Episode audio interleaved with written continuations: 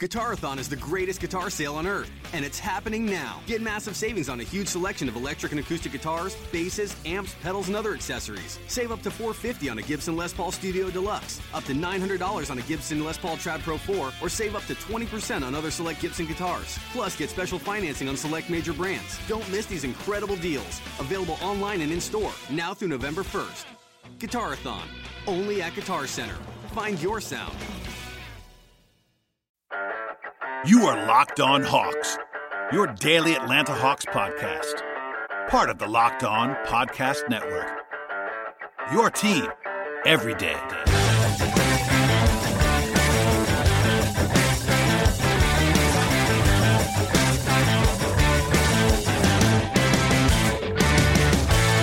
Hello, friends, and welcome to episode 233 of the Locked On Hawks podcast.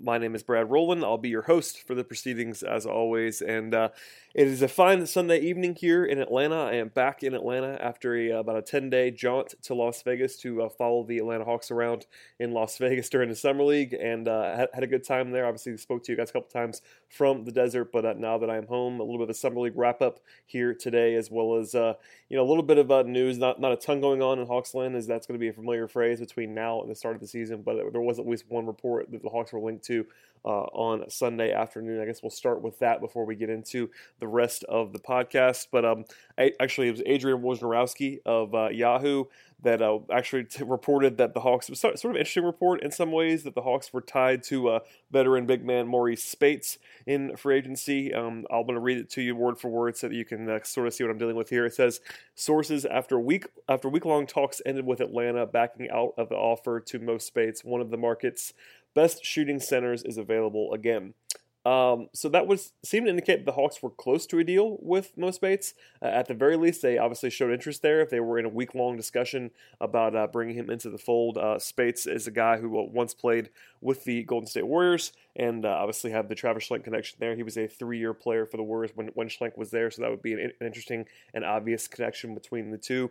Um, with that said, the Hawks do have sort of a full roster of big men. Uh, not, not, not that they couldn't sign another one, but it's an interesting fit, and I don't think Speights necessarily that would be the, the most optimal spot for him to sign. I think you know guys like him have been around for a while, usually want to sign where they can either play uh, or be able to win, and I'm not sure the Hawks are going to represent either one of those right now because the front court is very very full uh, for Atlanta after after signing Dewayne Dedmon to a two-year contract with a player option. Uh, Mike Muscala is around. Those two guys are certainly going to be playing minutes as, as well as Ersan Ilyasova, who the Hawks just inked as uh, presumably the starting power forward on opening night, and John Collins.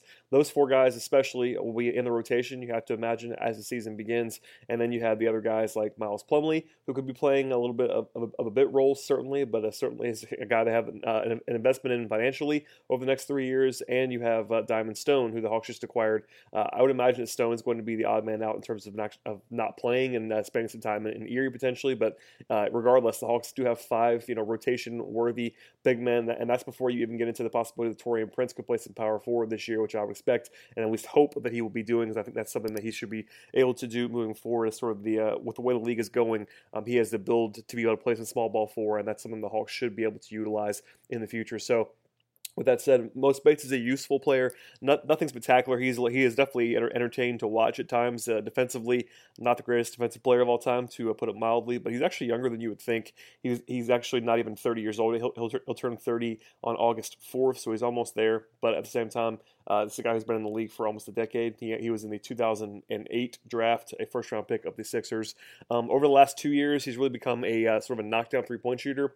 Uh, his his final year in Golden State, shot 39% from three, and last year in Los Angeles with Los Angeles with, with the Clippers, he actually attempted a career high 3.4 attempts per game and made 30, 37.2% of those. So he's a legitimate three point threat from the center spot. Has always been a very good free throw shooter, a very efficient player. His rebounding has sort of waned uh, in in recent years. Uh, not not a terrible rebounder by any means. You know his rebounding numbers are still decent. Actually, last year had a little bit of a renaissance in terms of rebounding, especially on the defensive glass. A 24% rebound rate, which is actually his career high. Before that, he started to float a little bit, and so he saw those numbers dwindle a, a, tad bit. But if you can get past the defensive uh, the, the defensive issue with, with Speights, he's definitely useful. It's just one of those things where I'm not sure what kind of role he'd play. Obviously, the spacing would play well in Atlanta based on uh, what Mike, what Mike likes to do. Offensively, um, in the same breath. Um, Speights is not, I'm not sure, uh, certainly not better than the likes of Muscala and Dedmon and Ilyasova. And, you know, and obviously you want Collins to play. I'm not sure that I'm not 100% sure that John Collins is going to be a, knockdown guy um, in terms of uh, playing real minutes right, right away, but he's going to play. I can't. I'd be surprised if he didn't. Be, you know, as a first round pick on a rebuilding team, that makes all the sense in the world. So um, Speights, you know, the, the door's not closed based on that, based on, on the reporting for Wojnarowski there on Mo Speights, but uh, I will not hold my breath based on the fact that it seems like um, interest sort of part ways there um, for from both sides, but uh, could be open. And at least it sort of indicates where the Hawks are in terms of the roster. Something we'll be doing on a little bit a little bit more on a future show is sort of breaking down the available roster spots that the Hawks have. But for now, they do have two spots. Um, presumably, uh, they're going to sign a third point guard based on the reporting from Chris Moore of the AJC, in which Travis Schlenk basically said that on the record. And I can't imagine that they're going to be moving forward with, uh, uh, based on what he said, at least moving forward with Josh, with Josh Magette as the third point guard. So that's something to keep an eye on. At least the guy who can play point guard. That'd be one of the spots. But there is another one. It could be a wing, could be a big. We'll see what happens here in the future. Um, and then, with, with, that said, sort of the only news item that's out there that we haven't covered uh, was a pretty quiet weekend for the Hawks after the Ilyasova signing that was sort of the one thing that actually came across the wire. So um, we'll get into the summer league here as sort of a full scale breakdown of what transpired. Um, not released particularly in, in, in the finale on Friday, but more of a big picture takeaway. I did, I did talk to Charles Lee, the head coach of the summer league team, after the game on Friday, and so you have a little bit of his takeaways on the on that particular game. But I try to get some more big picture thoughts from him as well. And I'm going to play a couple of those for you uh, as we get into the podcast here. But um, I feel like we should just go player for player in terms of the uh, guys who actually matter. Um, um, for all intents and purposes, I'm, I'm going to skip the guys who don't. Uh, that's Nate Britt, Tyler Cavanaugh, um, Winston Shepard, uh, Trent Lockett, Richard Solomon, and Quincy Ford. Um, in terms of just not bringing those guys down a whole lot, uh, I, I, will say that Trent Lockett had a very, very good game on Friday, and if I had to pick one guy, uh, one, or two guys to go to war with uh, right away off the non-roster invitees, it would probably be Trent Lockett and uh, Richard Solomon. I kind of like both those guys. I'm not sure either one of them are going to be in, in the NBA anytime soon, but uh, two guys that I actually was a little bit impressed by. The rest of the guys, not so much, but uh, we'll, we'll kind of leave it there.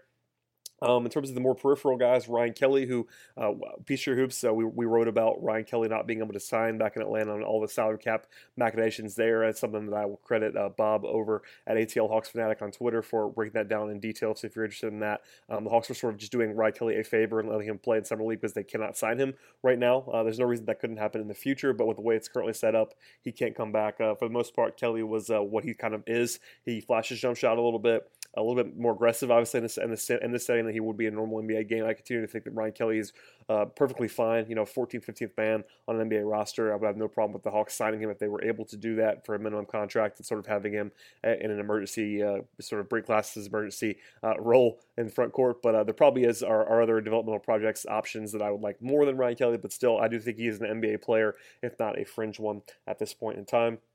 Um, other guys to get to, uh, Bryce Cotton was sort of the, the most interesting um, in terms of uh, non non roster invitees and the, the, way that he played last year in summer league and the way that the Hawks have been linked to him during the season. He was not good in Las Vegas, candidly. Uh, he averaged he averaged 16, 16, minutes per game, but shot only 24% from the floor and 11% from three on the week. And defensively, uh, he was kind of a mess, as you might and what you might imagine. Uh, he's listed at six feet tall, I believe. There's no way in the world that he's that tall. Uh, just to be honest with you, uh, having stood next to him in uh, in summer league, he I'm about six feet, six feet one on a good day, and he is solidly shorter than I am. So I'm, I'm not going to guess his actual height, but it's not six feet. I'm pretty confident in that, and, his, and that really affects his defense quite a bit. I would be surprised if Cotton was maybe gets a training camp invite from the Hawks or somebody else, and he's been an NBA player before, but this was not the, the greatest week for Bryce Cotton. I wrote actually wrote a winners and losers of summer league post for the Hawks on PeachtreeHoops.com, and he was one of the guys who went in the losers column. Not that he was uh, not that he was certainly not the worst player uh, for the Hawks in summer league, but based on expectations and the fact that he was one of the more intriguing guys, I did not I was not impressed at all with what I saw from Bryce Cotton. Um, Elsewhere on the periphery, before we get into, see, uh, into some bigger names, uh, Tyler Dorsey, uh, obviously the second round pick of the Hawks this year, uh, got banged up, uh, hurt his ankle, missed, missed the last two games. Before that, I was kind of unmoved by Dorsey in terms of the way that he played. It is worth noting the Hawks announced that they signed Dorsey to a two year contract earlier on over the weekend. Um, it's important to note that the Hawks didn't need to really do that. It was kind of a weird thing that I, I, I get more credit our, our cap expert Bob with this little nugget um, in my direction, but um, the, the Hawks signed him to a two year to a two year deal a two year deal, not a three year deal, which means they didn't need to use cap space. So they could have just waited forever and used the cap space instead of using the, the cap hold um, on Dorsey without getting too deep, too, too deep into it. There's no reason not to sign him to a three year contract unless you just want to use the minimum. So I'm not really sure why they didn't lock him up for at least a non guaranteed third year. Um, but you know maybe Dorsey had some negotiating power. I'm not really sure. He he, he does have some uh, overseas connections, um, so maybe he was uh, sort of maybe threatening to go overseas, and the Hawks wanted him to be around, stuff like that. That's all speculation. I'm not really sure at this point in time. But uh, Dorsey is going to be around for two years. I was not was not terribly impressed with him in summer league. Although I will note that uh, his not the, necessarily the type of guy who's going to look great there. He's not the greatest athlete in the world. It needs to be sort of in a structure. His shot making is going to have to happen because I'm not sure what else he does at NBA level right now other than other than make shots. The shooting is definitely translatable but he's not he's not big. He's not quick necessarily when, when compared to other uh, NBA guards of, of, his size, and he's going to have to make shots for that. That's sort of for better or worse. But with the second round pick, that's just fine. I, my alarm bells weren't exactly going off with Dorsey to a to a huge extent, but it's worth noting that he didn't play particularly well in his limited sample. Uh, Diamond Stone will be the other guy on the list uh, we're talking about. Obviously, the second round, former second round pick, the Hawks acquired in the Jamal Crawford trade. Uh, sort of hit and miss from Stone this week. Uh, I will I will say I, I'm I continue to be impressed by his touch around the rim and just his offensive uh, ability in that way as a pure scoring option on the block. Um, with that said, his his defense was not very good. Um, sort of in the grand scheme, he moves he, moves relatively well um, in space, but Stone's uh, awareness is not great in the pick and roll. Uh, when he's parked around the rim as a pure rim protector, he actually did a pretty good job from what I saw. That's sort of his reputation as well. Um, but in terms of like uh, dealing, dealing, with pick and roll, dealing in space, was not good defensively. Got lost uh, on more than one occasion. Uh, rebounding was just fine, uh, but at the same time, I wasn't blown away by Stone. It's worth noting that he's again, I've said this before, but he's only 20 years old. He's a pure developmental project. The only problem though that the Hawks have to make a decision on him next year. He'll be a restricted free agent, and we'll see what happens there. But he was a throw in, sort of an asset play from the Hawks but I, th- I expect to, to, to, be spending quite a bit of time in Erie with the G League team, and that's probably where he needs to be for the most part this season. Because you know, for better or worse, the Hawks are going to try to compete and try to win some games here with the way they've signed some guys in uh, recent days, and that does not leave a whole lot of room for Stone to be playing real minutes in Atlanta. So spend some time in Erie, and we'll see what the Hawks can get out of um, out of Diamond Stone at this point in time. Uh, all right, well, that brings us to some other guys who we actually have some sound to talk about here. Uh, Isaiah Cordinier had a good game on Friday. Before that, I was uh, I was prepared to sort of knock him considerably. Uh, he did not have a good summer league in 2016 after being second round draft pick, and then had a brutal year this year in, in Europe, and uh, really started out summer league pretty poorly. But the last couple of games, especially the last game on Friday, he started playing a little bit better. Uh, stuffed the stat sheet quite a bit with some rebounds and some assists and some some quality defense. So I talked to Charles Lee about Cordinier, and this is what he had to say. This was the Isaiah I remembered from last year. Um, played very hard on defense, and I really do believe he has such a great motor. He has a, the ability to guard one through three that when his defense is locked in, it all of a sudden fuels him offensively. He's getting himself going. He's running the floor. He's driving and kicking. The way he played today was the Isaiah that I remember from last year, and hopefully we can get more of that uh, in, in, as we go into the future so you could almost hear the relief there um, from Charles Lee, and that uh, seemed like I mean he didn't say this, but it seemed like uh, you know Cordinier had not played particularly well, and uh, hearing him say that this was the this was the Isaiah that he, they remembered from last year was probably encouraging in some ways, based on the fact that it was actually in there. But before that, he obviously was struggling early on in the week, and I said that I believe on a previous podcast. But Cordinier is a guy who I don't think is going to be uh, long for Atlanta, at least in terms of this year. There were some rumblings and some reporting out there. I believe it was actually the interview with Travis Schlenk from the AJC, Chris Vivlamore, um, that talked about the fact that uh, Cordinier would like to come over to at least Erie this year. Uh, that would not that would not surprise me in any way because of the fact that uh, he is a second round pick and uh, you can sort of force the hand of the Hawks a little bit. Um, with that said, I'd be blown away if he, if he was on the roster on the on opening night in Atlanta.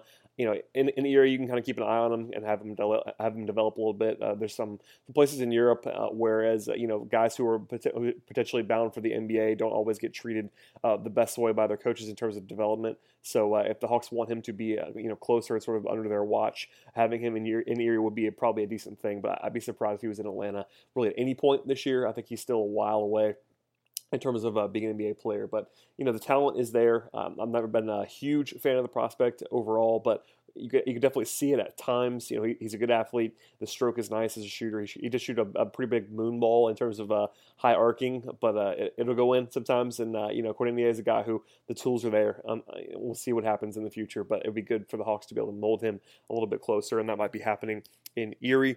Um, other guys to uh, touch on here um, Alpha Kaba, th- this year's uh, number 60 overall pick. Um, I was actually impressed by Alpha, to, for the most part, especially defensively, uh, being as raw as he seemed to be on the tape that the limited tape that I saw. Admittedly, I was not uh, hugely cued into uh, Alpha before the draft, but uh, good to see him sort of play a little bit better than I thought he would. And I also talked to Charles Lee about him, so here is uh, Charles Lee on Alpha. Uh, I was really happy for Alpha today to be able to finish out Summer League strong.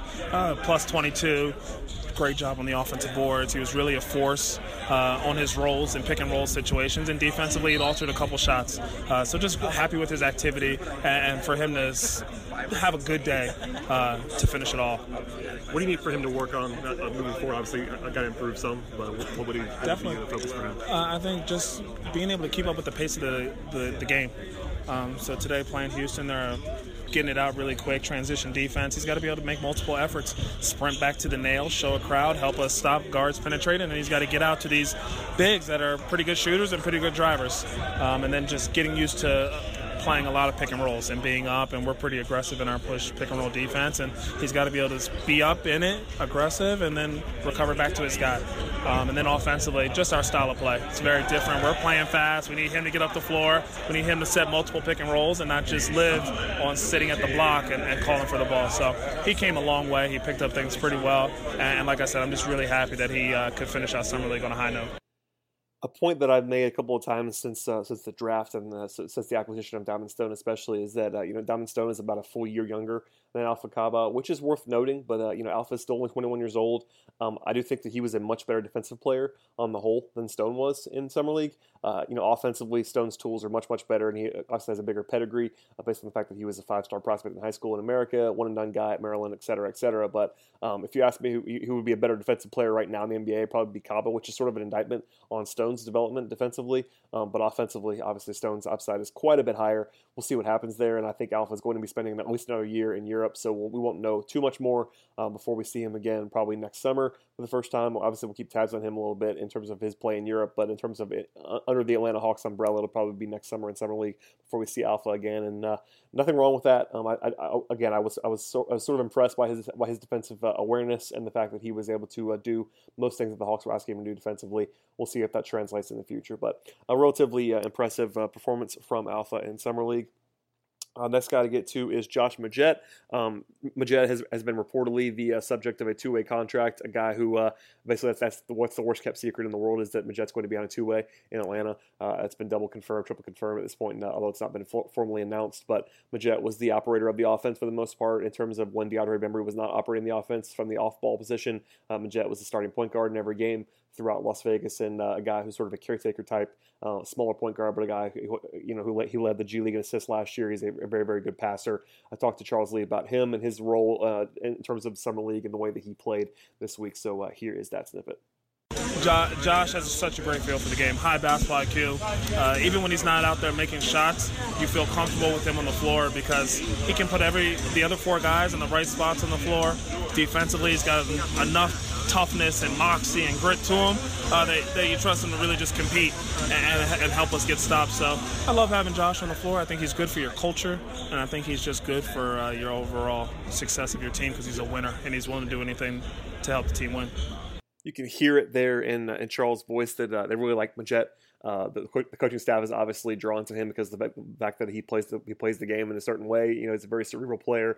Uh, basketball IQ stuff that uh, Charles is talking about there is uh, evident. He's a great passer. Uh, you don't become the G League leader in assists. I know it's the G League, but still, you don't lead any league in assists without being a great passer. He can certainly do that. That's one of the first things I, first, first things I noticed in a summer league opener, which is how much of a command he has of what's going on. He, he knows where everybody's supposed to be. His passing is always there. with that said, uh, I think he's going to be in Erie for the most part. Uh, I'd be pretty surprised if he ever became an actual NBA rotation player uh, for the most part, just because uh, he's very, very small. Uh, he's 27 years old as well. It's not this, is not a, this is not a young developmental prospect. Uh, Magette is a guy who is kind of fully formed at this point in time. this is not me saying anything to- totally negative about him because I can, I can see what, what the Hawks see in Magette, but he'll be 28 actually in November as the season is started sort of getting underway around Thanksgiving and I just don't see it in terms of uh, actually being able to be on an NBA court and function defensively. He was getting uh, sort of gunned for in summer league, and teams were able to take advantage of him on a, on a, number, on a number, of occasions defensively, and that's only going to get worse in the NBA. I will say though that having a guy like him in Erie um, sort of running the G League offense and sort of incorporating that, getting guys where they're supposed to be, making guys look very good in terms of his passing, setting guys up in Erie, allowing guys to function without having to worry about the point guard position is always good, especially with big men. Uh, you always see uh, big men get sort of downgraded because they have uh, bad guard play that can't get can't give them, them, get them the ball in the greatest positions in the world, and Magette uh, sort of alleviates that. So it's probably worth it for the Hawks to just give him that kind of deal and, and sort of pay him a little bit a little bit more than market price uh, in, terms of a G League point guard, have him there, and in, in an emergency situation, come into Atlanta and potentially uh, function as a backup. Uh, we'll see if these if, if, that ever happens, but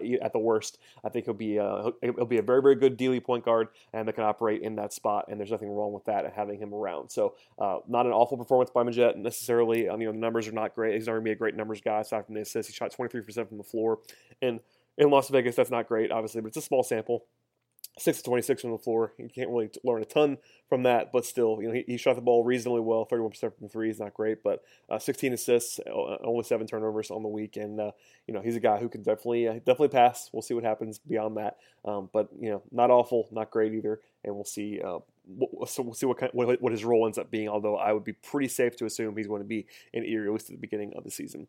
Um, last but not least, here we can get to the uh, sort of the big guns for Atlanta, the three best players um, that were in Las Vegas. Obviously, Taurean Prince, DeAndre Bembry, and John Collins. We'll start with uh, Taurean, uh, who had the least, uh, least least exciting performance in summer league. He shot 35% from the floor um, on the week, which is not great. He had a couple games in which he was pressing. I played some audio for you guys last week about um, you know Charles Lee talking about how Taurean was pressing in summer league. Not a huge surprise. Uh, I think the, that was sort of the mandate for him is to kind of go out and uh, be aggressive. He was definitely that, probably overly so. But um, and at the same time, it, was not, it's not like he was great in summer league, but Taurean is, Taurean was the guy I was I was least worried about in terms of summer league play. Um, both Bembry and Prince had the day off on, on, the final game and the fifth game of summer league, and um, justifiably so. You know, Prince was that guy who was in the playoff rotation just uh, a couple of months ago, so I'm not going to not going to learn a ton about Taurean Prince in, in the uh, in the summer league atmosphere. Uh, he'll be the starting small forward opening night. I'd be, I'd be pretty surprised if he wasn't at this point in time, based on the fact that he was he was there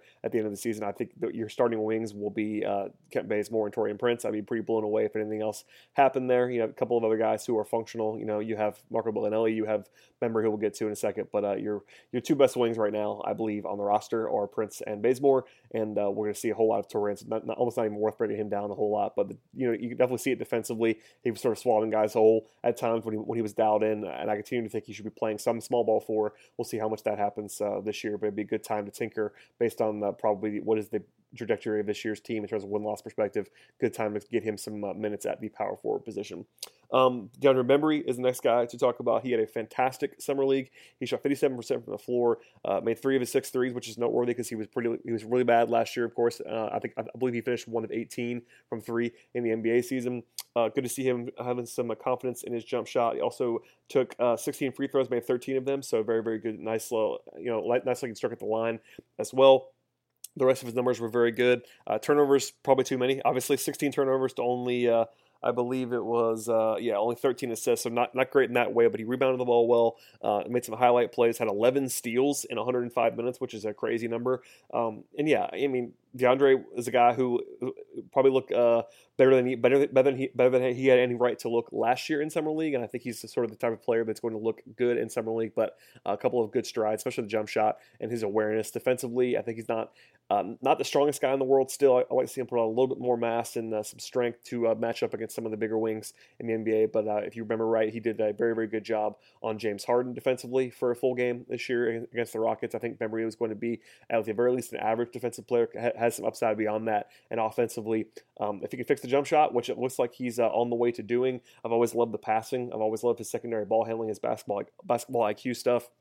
We saw that on full display here. He uh, sort of took, took on a leadership role alongside of Taurean uh, in summer league, and that ended up working out very well. So I was very, very impressed with DeAndre. I wrote about him uh, earlier in the week in sort of a uh, uh, in, a, in, a, projection uh, role at Peachtree Hoops. If you want to read about that, I would encourage you to go read about that. Basically, I'm talking about how he is ready to step up and uh, some audio um, and had some quotes from DeAndre in that story that I, would encourage you guys to read. But uh, I think he's definitely ready for a role next year in the rotation. We'll see how big of one uh, that happens because, again, you still have at least two guys ahead of him in Bazemore and Prince. But aside from Belinelli, who I think will be playing early on, um, not a, not a huge uh, stockpile of talent on the wing. Uh, you know, Tyler Dorsey is going to be on the roster, but I think he'll spend some time in Erie, and at the very worst, he's not going to be playing ahead of DeAndre Bembry. The Hawks could sign another guy for sure, and it could be looking at some two point guard stuff. I'm not going to Delaney, but Bembry's going to play this year, and we'll see uh, what happens there. But I think he uh, took a nice step forward here in Las Vegas. Last but definitely not least at all, John Collins, who was the headliner uh, basically all the way through Summer League. I would argue that uh, DeAndre Bembry was just as good, probably in terms of uh, overall uh, achievement, uh, but the numbers on Collins were, uh, you know, eye popping. He uh, averaged, uh, I believe it was, let me, let me find it here now. I just clicked off of it, so I'm sorry about that. Uh, Collins averaged 15.4 points and, 9, and 9.2 rebounds per game in only 23 minutes uh, of game action. Uh, he shot 59% from the floor uh, for the week. He actually he made a three. He was one of one from three point range. Um, you know, not not a ton of foul stuff. Uh, pr- was pretty active defensively um, in the and the Hawks what they what they would what they would describe as push sort of their uh, sort of their uh, aggressive type of defensive structure. Um, the dunks were off the charts. We talked about that um, on, on our, on, our, last show, but uh, he had a couple of just absolutely crazy highlight dunks, a couple of highlight missed dunks, and uh, you can see the, uh, the definitely the burst there with Collins athletically. He's a monster athlete, not not, not the longest guy in the world, only 6'11 wingspan, which is a little bit concerning because I think he's probably going to be a long term center. That's just my guess. He will definitely play some power forward, especially early on. I like to see him play a little bit more center moving forward, especially if he can fend. I'll, kind of always will have questions about how about how his defense will translate at power forward, but uh, we'll see what happens there defensively.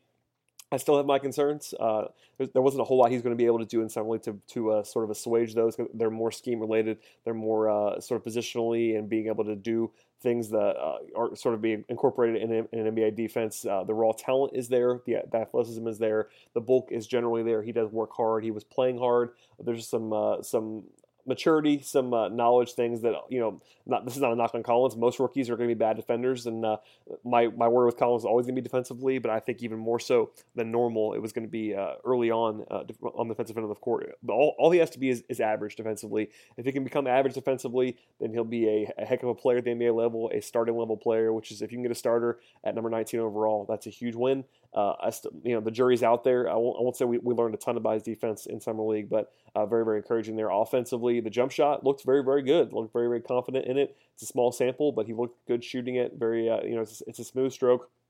At the free throw line, uh, the results were not as good. You know, 12 of 18, which is not a disaster. 67% from the free throw line. Made a couple of mid rangers, made that three I talked about a second ago, and uh, again, those are the two big concerns was was jump shot and defense. Uh, he took you know there wasn't wasn't a whole lot he can do to uh, you know sort of announced his presence on either side of the floor in that way. But uh, the jump shot looked better than I thought it would. The defense looked as good or better than I thought it would, and uh, a very very good thing in general for John Collins. You know, I, I continue, to think that he's it would be a surprise to me if he started opening day, just by the fact that Mike Budenholzer has always kind of had an aversion to starting rookies earlier on in the year and sort of featuring them in any prominent way. Uh, I was pretty surprised when he went to Taurean last year in the playoffs, but it was sort of born out of necessity with some injury stuff with Thabo Sefolosha, and uh, ended up playing well. I do think Collins could overtake Ilyasova in the starting lineup next year, or Ilyasova could be could be moved midseason. But if, if everybody's healthy on opening day, I'd be pretty surprised if Collins started ahead of Ilyasova uh, or even Muscala. I would not that even that wouldn't even blow me away if they went to a Muscala Dedmon front court something like that. Um, Collins, you know, you could argue might be better right now. I'm not sure you could say that based on the defense. Uh, I think Ilyasova is definitely a better basketball player right now than John Collins is uh, in terms of uh, upside. I'm sorry, it's not, it's not even close, uh, but rookies are generally bad. It's something I always talk about. Um, you know, outside of Collins, even with Taurean Prince last year and DeAndre Bembry last year, coming into the season, I was talking about the fact that it'd be a big surprise if either one of those guys made, an impression early on, and they never they never really did. There was there was pockets during the year in which both guys were, were, were contributors, and obviously Prince by the end of the year was in the rotation as a full fledged member of the uh, of the squad there. But um, you know Collins and most rookies, you know, outside of the top three or four picks in the draft, and even then, some of those guys are bad as well. As we saw last year with Brandon Ingram, who's a guy I like a lot. He was an awful player as an NBA player in year one, and you know Collins will probably fit that mold to a certain degree. He's going to put up numbers though. Uh, I sort of wish the Hawks would unleash him a little bit more um, in terms of uh, playing time because I think if he played 30 minutes a game, he might be uh, in the Rookie of the Year short list.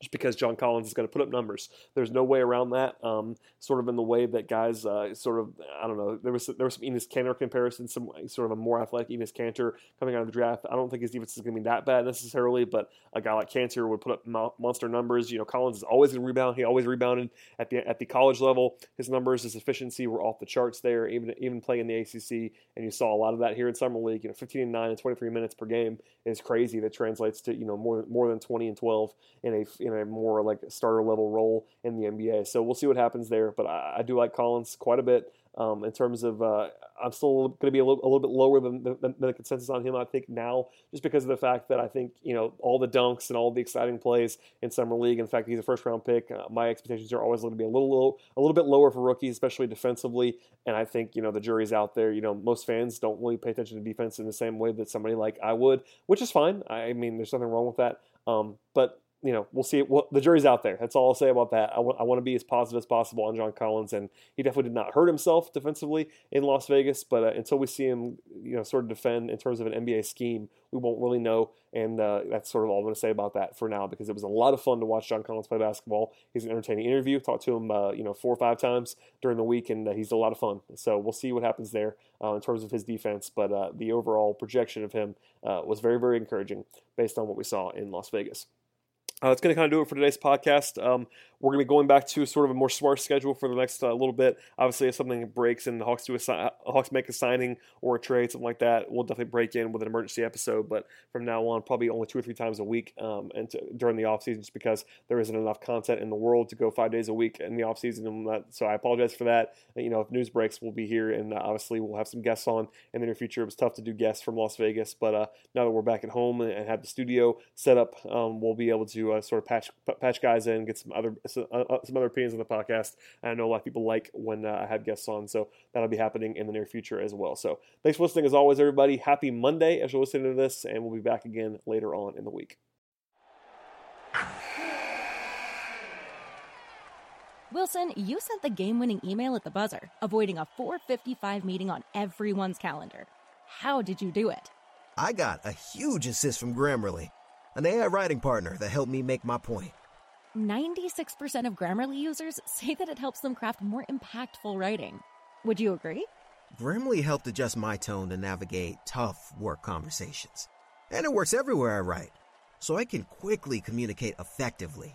Your teammate used Grammarly to summarize an important document, making a three pointer. How did he do it? It only took one click. When everyone uses Grammarly, everything just makes sense. You made an incredible slam dunk to end the game. The meeting was canceled, and your team will go home champions. Go to grammarly.com slash podcast to download it for free. That's grammarly.com slash podcast. Easier said, done.